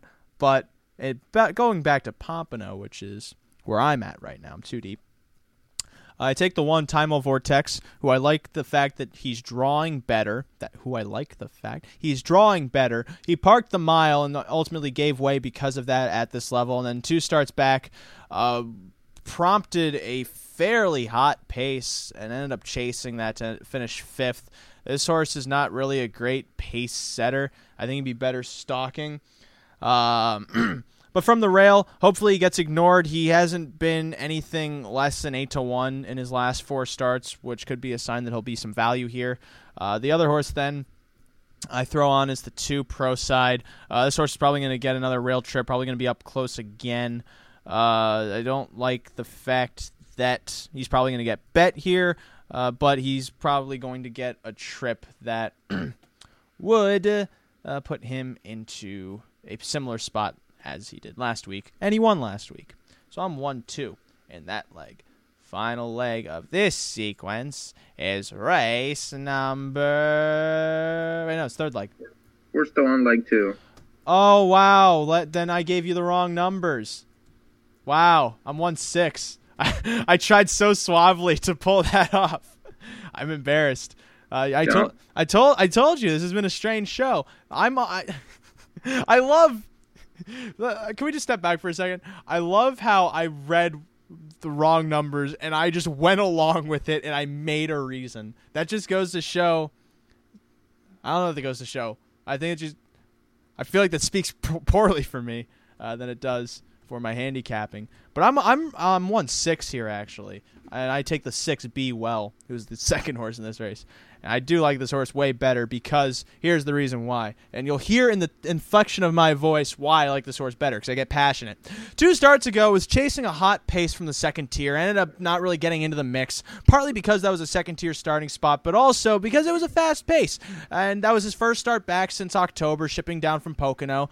You can totally toss that race. His last start in a race that didn't have much speed, and this race doesn't have much speed either, so this horse is going to be, again, in a similar spot, came a neck shy of winning at 9-1, and to me is going to be a decent price here, and not only that, be in a similar position where he might be able to neck the horse that beat him, because that horse is not really a strong horse kicking home. He's usually up close, but for instance, 3 starts ago was suctioned into contention after the pace started to slow, going fast early on. Ended up finishing third at 17-1.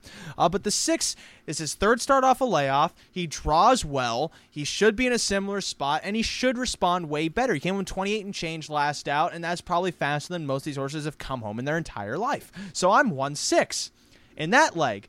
Bam. Now you could tell I'm very truthful in that. I'm 1-6 in the second leg. Third leg of this sequence is race number 7. It's the second division of the pop-up. 4,000 claiming non-winners of last 3 starts preferred top 5 will return for final. I don't know what that condition means, but I can only assume some things. And I am too deep here, but starting off with you, Mike, you're the deepest of all of us. You take the inside 4. Inside 4 in here, and I think those are really the only ones that have a chance to win. The one Dynamic Razor came from the 9 post last time to just miss it, almost 30-1. This horse, its biggest problem is a little camera shy, especially last year, was 1 for 40, but had 18 shares. I like the post. I like the 28 and 3 last time coming home. Anything like that again has a chance to win. The 2. Peony, horse sort of named after you, I think, Ray. I took my Peony off. Second off the layoff.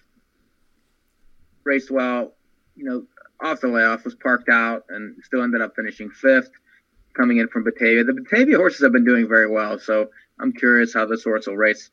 The three, Savvy Savannah, you know, this horse was favored last time and really, you know, didn't move. Prior to that, raced well, first off the layoff, then was stepped up and, you know, didn't race too well. Probably fits with these. This is more of this horse's speed. And then the four, Better Not Miss, you know, who's had two rough trips in a row, was 0 for 35 last year. So we'll see. But, you know, it's a wide open race. I'm curious, especially with the inside, you know, starting spots. I think one of these four will win. So the 1, 2, 3, and 4. Rod, you're basically on board with that, except you do not like the 1. Yeah, I'm not using this horse. Just 1 for 40 last year, so I'm taking my chance against the horse. But I do use 2, 3, 4. The 2, you know, outside. Sorry, this horse last week had a bad draw, was parked past the quarter, fast half, and just faded late. And that was off over a month, so this horse definitely should be better tomorrow. The 3, I'm like Simon's horse. He always does well at Pompano. This one, you know, won 3 starts back and went pretty convincingly, and then jumped up, just raced okay, and then came back down, sat on the inside, and just got stuck there. This one definitely should be close again tomorrow. And then the 4, Andy Scheller picks up the drive here. This horse just too far back last week and closed into a slow last quarter. But, you know, even though this one's over 35, I think the race kind of sets up with the horses inside of him being the ones to beat. I think this one has a bigger chance to win this race just because of that reason, where he's going to be following live horses all the way to the top of the stretch. So 2, 3, 4 for me. As for me, as I get my voice back, this is the race where I'm 1-2, and it makes more sense here because Dynamic Razor, not only has my name in it, and being the show person I am, I gotta use this horse. But I also need reasons to use this horse because I am also a handicapper, and there's a lot to like about him. He's a 14-year-old gelding. That's not the part to like about him. But he draws inside for the first time in his last couple of starts, had post-9 last out, got away last, and still finished second by a neck. That to me means this horse is incredibly sharp, even though it was a fairly slow pace for him to close into. Nonetheless, he was still able. And then before that, from post 6, sat third, went first over, hanged a touch, but still finished a length behind the winner, and by finishing fifth, and has hit the board in 5 of his last 6 starts. So clearly he's in contention and should do well with an improved draw. 2, Peony, then, is another horse that makes a bunch of sense, considering the fact he had post-9 last out at 16-1, and he blasted. That is a sign of a sharp horse that will likely improve second start out, and there's nothing else to add to that. Draws inside. Well, there is more to add to that then, because the fact that he draws inside makes him much more appealing to use, but at the same time will make him a shorter price, and I'm not a big fan of anyone else in here, so I am 1-2. In the third leg of that sequence. Final leg, race number 8, field of 10. 10 starts from the second tier. Thanks to the past performances for telling me that. It's a horse and gelding, 5,000, 6,000, claiming handicap purse of $4,000. Mike, you take some of the outside horses here, and I don't mean in price. Yeah, I mean, this is a claiming handicap, so they're going to put the better horses on the outside. Mm-hmm. You know, the horse I really like in here is the 8. Andrelect, who has a lot of back class and has been racing at upper levels and racing well enough, won 7 times last year, has made almost, you know, $1 million lifetime. This horse has a ton of speed and will likely be gunned to the front again. And this horse is 12-1 morning line, so I think has a big chance to finish the pick 4 out. The 7, a fool for Mark. You know, it's also been, you know, racing a little bit at the upper levels, has been favored 3 times in a row, 1-2 back, was roughed up last time from the 7 hole. And this horse is always in the mix, has 14 wins last year. Very hard to overlook. and then the 10, who gets a second year or a second tier start, won this condition last time from off the pace. If they fly early, this horse can do it either way. I like the starting spot. I like the fact that the horse has won 3 out of 4, and it's hard to ignore this one. I think it could set up. So 7, 8, 10 to finish. Rod, you focus towards the inside. You're too deep. Yeah, I went 1 and 3 here. And the reason I went 1 and 3 here are just, it's plain and simple for me. Both of these horses had late pace last week. The 3, I watched this replay. The 3 horse was stuck on the inside, had nowhere to go, just behind a wall of horses, snuck out and had a ton left. The 1 was in a similar spot, a little further back, but he flipped out, and top of the stretch, he still had a ton, just had no room to get out. And once he did, he come flying, and he almost got him at the wire. So I think these horses, if they chirp out again, just need some room. Both of them, they're both coming in with some confidence off of that last race. So I'm going 1-3 here, and that's it. I'm going to go into mine after – actually, no, I can do it really quickly. 30 seconds till Hawthorne. I just want to make a note. Final Case took some early play, and now he's currently 15-1, so I think that horse is sharp. I'm 1-7-8 in the last leg of the pick four. Jamaican Cowboy draws inside, has good races his last 3 starts, seems to belong at this level and should be closer to the pace. A Fool for Mark blasted last out, parked the mile 2 starts ago, won at this level as the favorite, was favored 3 starts ago and claimed. 3rd start off the claim, outside draw doesn't concern me with the speed he shows. And Anderlecht also shows speed, drops down in class. Last time at this level was back on November 27th when he blasted and finished second by 3/4 of a length as the favorite. It's absurd if he goes off anything around 12-1, or at least it would be an overlay. 8th race at Hawthorne in motion and approaching the start. We'll recap those tickets after this, as this field is now off in pacing with DuPage's Z Tam from the outside firing, with General George to the inside. Final Case moving into that first turn. Final Case grabs the front redneck wide of him second. It looks like he's trying to pursue the lead, and now he's going to tuck into the pocket as they move on to that opening quarter. Getting away third wide of them as they pace into the backstretch comes Hide the Chocolate. 4th to the inside, Sommerdeo. 5th then DuPage's Z Tam. 6th comes General George. The General George 3rd, Had the Chocolate 6th, out of the pocket then Redneck up towards the leader. You following these numbers to the half? I am. Redneck brushing out to challenge Final Case and overtake Final Case to take the lead off a 29-2 opening quarter. Coming to the halfway station, new leader Redneck. Final Case drafts his helmet second as they hit that half mile mark in front of General George 3rd. Inside 4th, Sommerdeo. Wide 5th comes DuPage's Z-Tam. There's the half, 57-3. Moving into the far turn, General George out of 3rd. Moves uncovered, supplies cover to the favorite, DuPage's Z-Tam, within 3 lengths of the lead, trying to chase Redneck to 3/4.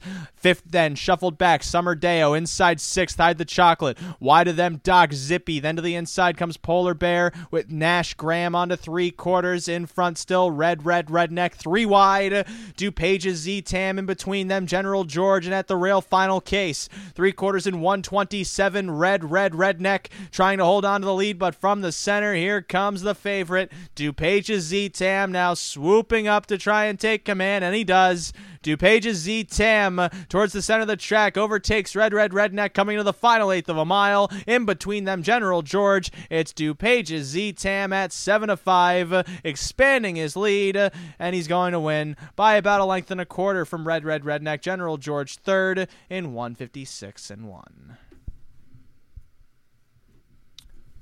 Wow, it was that much. It was that easy. Just play a favorite. Just play a favorite. Jesus, Mary, and Murgatroyd. That was my favorite Transformer. My pick 4 ticket at Pompano Park goes as follows. I am 1-4 with 1-6 with 1-2 with 1-7-8. Again, that's 1-4 with 1-6 with 1-2 with 1-7-8 for 50 cents, and that's the minimum. It's $12. Mike, what's your ticket? 1-4-5 with 2-4. I'm sorry, 1-4-5-6 with 2-4-6-7. With 1, 2, 3, 4, with 7, 8-10 at 72 for 50. And Rod? 146 with 2 3 4 6 7 with 2 3 4 with 1 3. That's 45 for 50 you cents. Hope. What do you mean? I did the math. It's $45. Why would I? Just like the math earlier. What do you mean? I did. And a couple weeks ago. Well, I did it right. So Woodbine's back tomorrow, thank God. Woodbine does come back tomorrow, and report from Mark McKelvey said that it's very likely they'll race. Even though it's full card analysis, NahuPix.com, it's already up. I did it yesterday. It's already out. Can we? 12 races tomorrow. $80,000 bet in that one race at Hawthorne. Helps. That's like normal. I know, but still, you'd think it would be a bit bigger with not much racing. No, people just stayed home tonight. That's the problem. 11 o'clock at night, too. I mean, it's... You know. Well, the problem is nobody came out tonight because there were so many cancellations. People just said, yeah, we'll do something else. Well, I mean, Hawthorne is competing with 4 different Australia tracks, Los Alamitos Quarter Horses, Delta Downs, Cal Expo, and Korea. I think Delta's done. Delta's on race 10. Okay. I have it up. Why you say that like I'm wrong? No, I wasn't. I just thought I knew they were getting close. Yeah, they usually have 10 races there. There's a big man going to the winner's circle. There's Ridge Warren. Ridge Warren isn't the big man. There's a man that looks like he is the Bears fan. That's Peyton Odie. Oh, that's Peyton Odie? Yeah. I was just talking to him earlier. Wait, no, that's the thing Native Americans take when they go into the woods for vision quests. How is that a person? Why would he be named after that? You mean peyote? Oh, okay. I'm sorry. I get them confused. It just sounds so similar. So, what do we got left tonight? We got Nahu Extra coming up around 11:30 for Cal Expo late pick 4. Mm-hmm. Last week it paid $33,000. This week I think we're going to be a bit more. We're going to know a bit more about Cal Expo, and we're going to 2 weeks do better. We have live show at the Meadows. Live show at the Meadows, January 19th. That's in 2 weeks. Coming quick. It is coming very quick. I'm going to be at the Meadows that night, and then I got to be back here that Saturday for an improv show. You're very much in demand, Raymond. It's surprising. It is. Well, it's great that it's not only me saying that then. Stay tuned for that. Again, NahuPix.com, not only for Woodbine, but also for Meadowlands analysis, as well as Western Fair analysis every race day. Unfortunately, no Meadowlands analysis. Well, we had it, but they canceled they canceled all week. Thank you, Western Fair, though, for going. There was a fun thread earlier today that I saw on Facebook where there was some people were going, there's no way we should be racing when it's this cold and everywhere else is canceling. And then Blair Burgess, the Hall of Fame trainer, said that, you know, these horses, I've never seen a horse get frostbite. They're able to tolerate the cold because they're thick-skinned animals. They're big animals. And this one guy says to Blair Burgess, a Hall of Fame trainer that's trained Hambletonian winners, Blair, you're an idiot. I love when people do that. Created a world of geniuses, don't you know? I almost missed getting heckled like that on Twitter. I'm now at this point where everyone just... Actually, it's fun. I meant to say this earlier in the show. Over the course of this show, I am down 2 Twitter followers. Well, you know, what are you going to do? Which I thought that was... That's way more than I was expecting. And Mike is currently having a blast. As we get ready to close out this show... I can just hear it by the tone of his voice and the tone of his messages that he's sending right now in our group chat. Next week, hopefully more stuff will be racing. I think the cold front is going to be out front out of front, out of mind. I don't that wordplay didn't work out too well. Shakespeare is rolling in his grave right now. Although, wait, if he's rolling in his grave, someone wake him up. 3 minutes till the end of the show. Sterling Tracker followed us on Twitter. Good. Tracking Andy Sterling's picks. Oh, that's all. That's another. Who was the one that was talking that called Blair Burgess an idiot? I don't want to say their name on the air. I just know it was someone on Facebook. Because it was on Facebook. Yeah, I'm diplomatic about that. Yeah, still alive in the Hawthorne Pick 4 if anyone cares. That was another thing I was going to say is starting this season, we are going to be extremely public and extremely emphatic about our statistics when it comes to these Pick 4s and such we're giving out. Just because over the last few years, we played around with trying to keep track of our ROIs and such, but because this wasn't necessarily as intensive of a job for us, that didn't really become a priority. But as this show is now picking up momentum, as we're getting ready to start hitting tracks like the Meadows, we want to advertise just exactly how sharp we are. And so starting this year, we will be advertising our ROIs for Pick 4s, our hits for Pick 4s, etc., etc. And all that said, all that done, it's 10:59 on the East Coast with 1 minute left to go. This has been the season premiere of this show following our season finale last week where I tried to make some kind of profound message about supporting the troops or something. I don't even remember. No one remembers anyway. At the end of the day, who cares? You know? You could try and say something that will change the minds and hearts of a crowd, but then they'll say, who do you like in the sixth? That's just the way of the game. Yeah, nobody actually cares about anybody else. Which is also why I suggest people listen to the song that I tweeted out earlier by Father John Misty, especially if you want to feel like the whitest guy possible. It's called Pure Comedy. It's a good song. But I was also going to say, and I'll close out the show with this story. That's a story my dad always told. He was doing a handicapping seminar at the Meadowlands Racetrack a long, long time ago. And it was back when they had the old grandstand and they had the simulcast amphitheater in the center of the grandstand for anyone who's been there and knows what I'm talking about. And my dad gave a handicapping seminar there.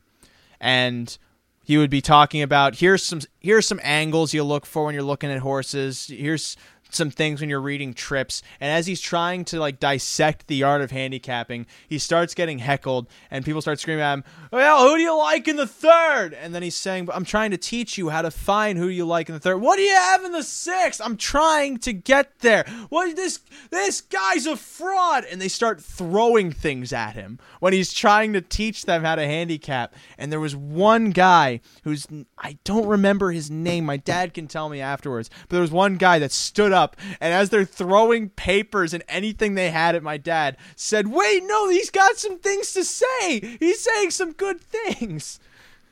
And that's the horse player community in a nutshell. You're either put on the pedestal or you're crucified on the pedestal. Either way, you better get the cross ready. And that does it for us this week. Tune in next week for another edition of Black Mirror here on Netflix. I have been Ray Cotolo. They are Mike Pribozie and Rod Allums Jr. And this season is just getting started. Stay tuned for even more than what you possibly could have considered tonight as even more than you ever expected.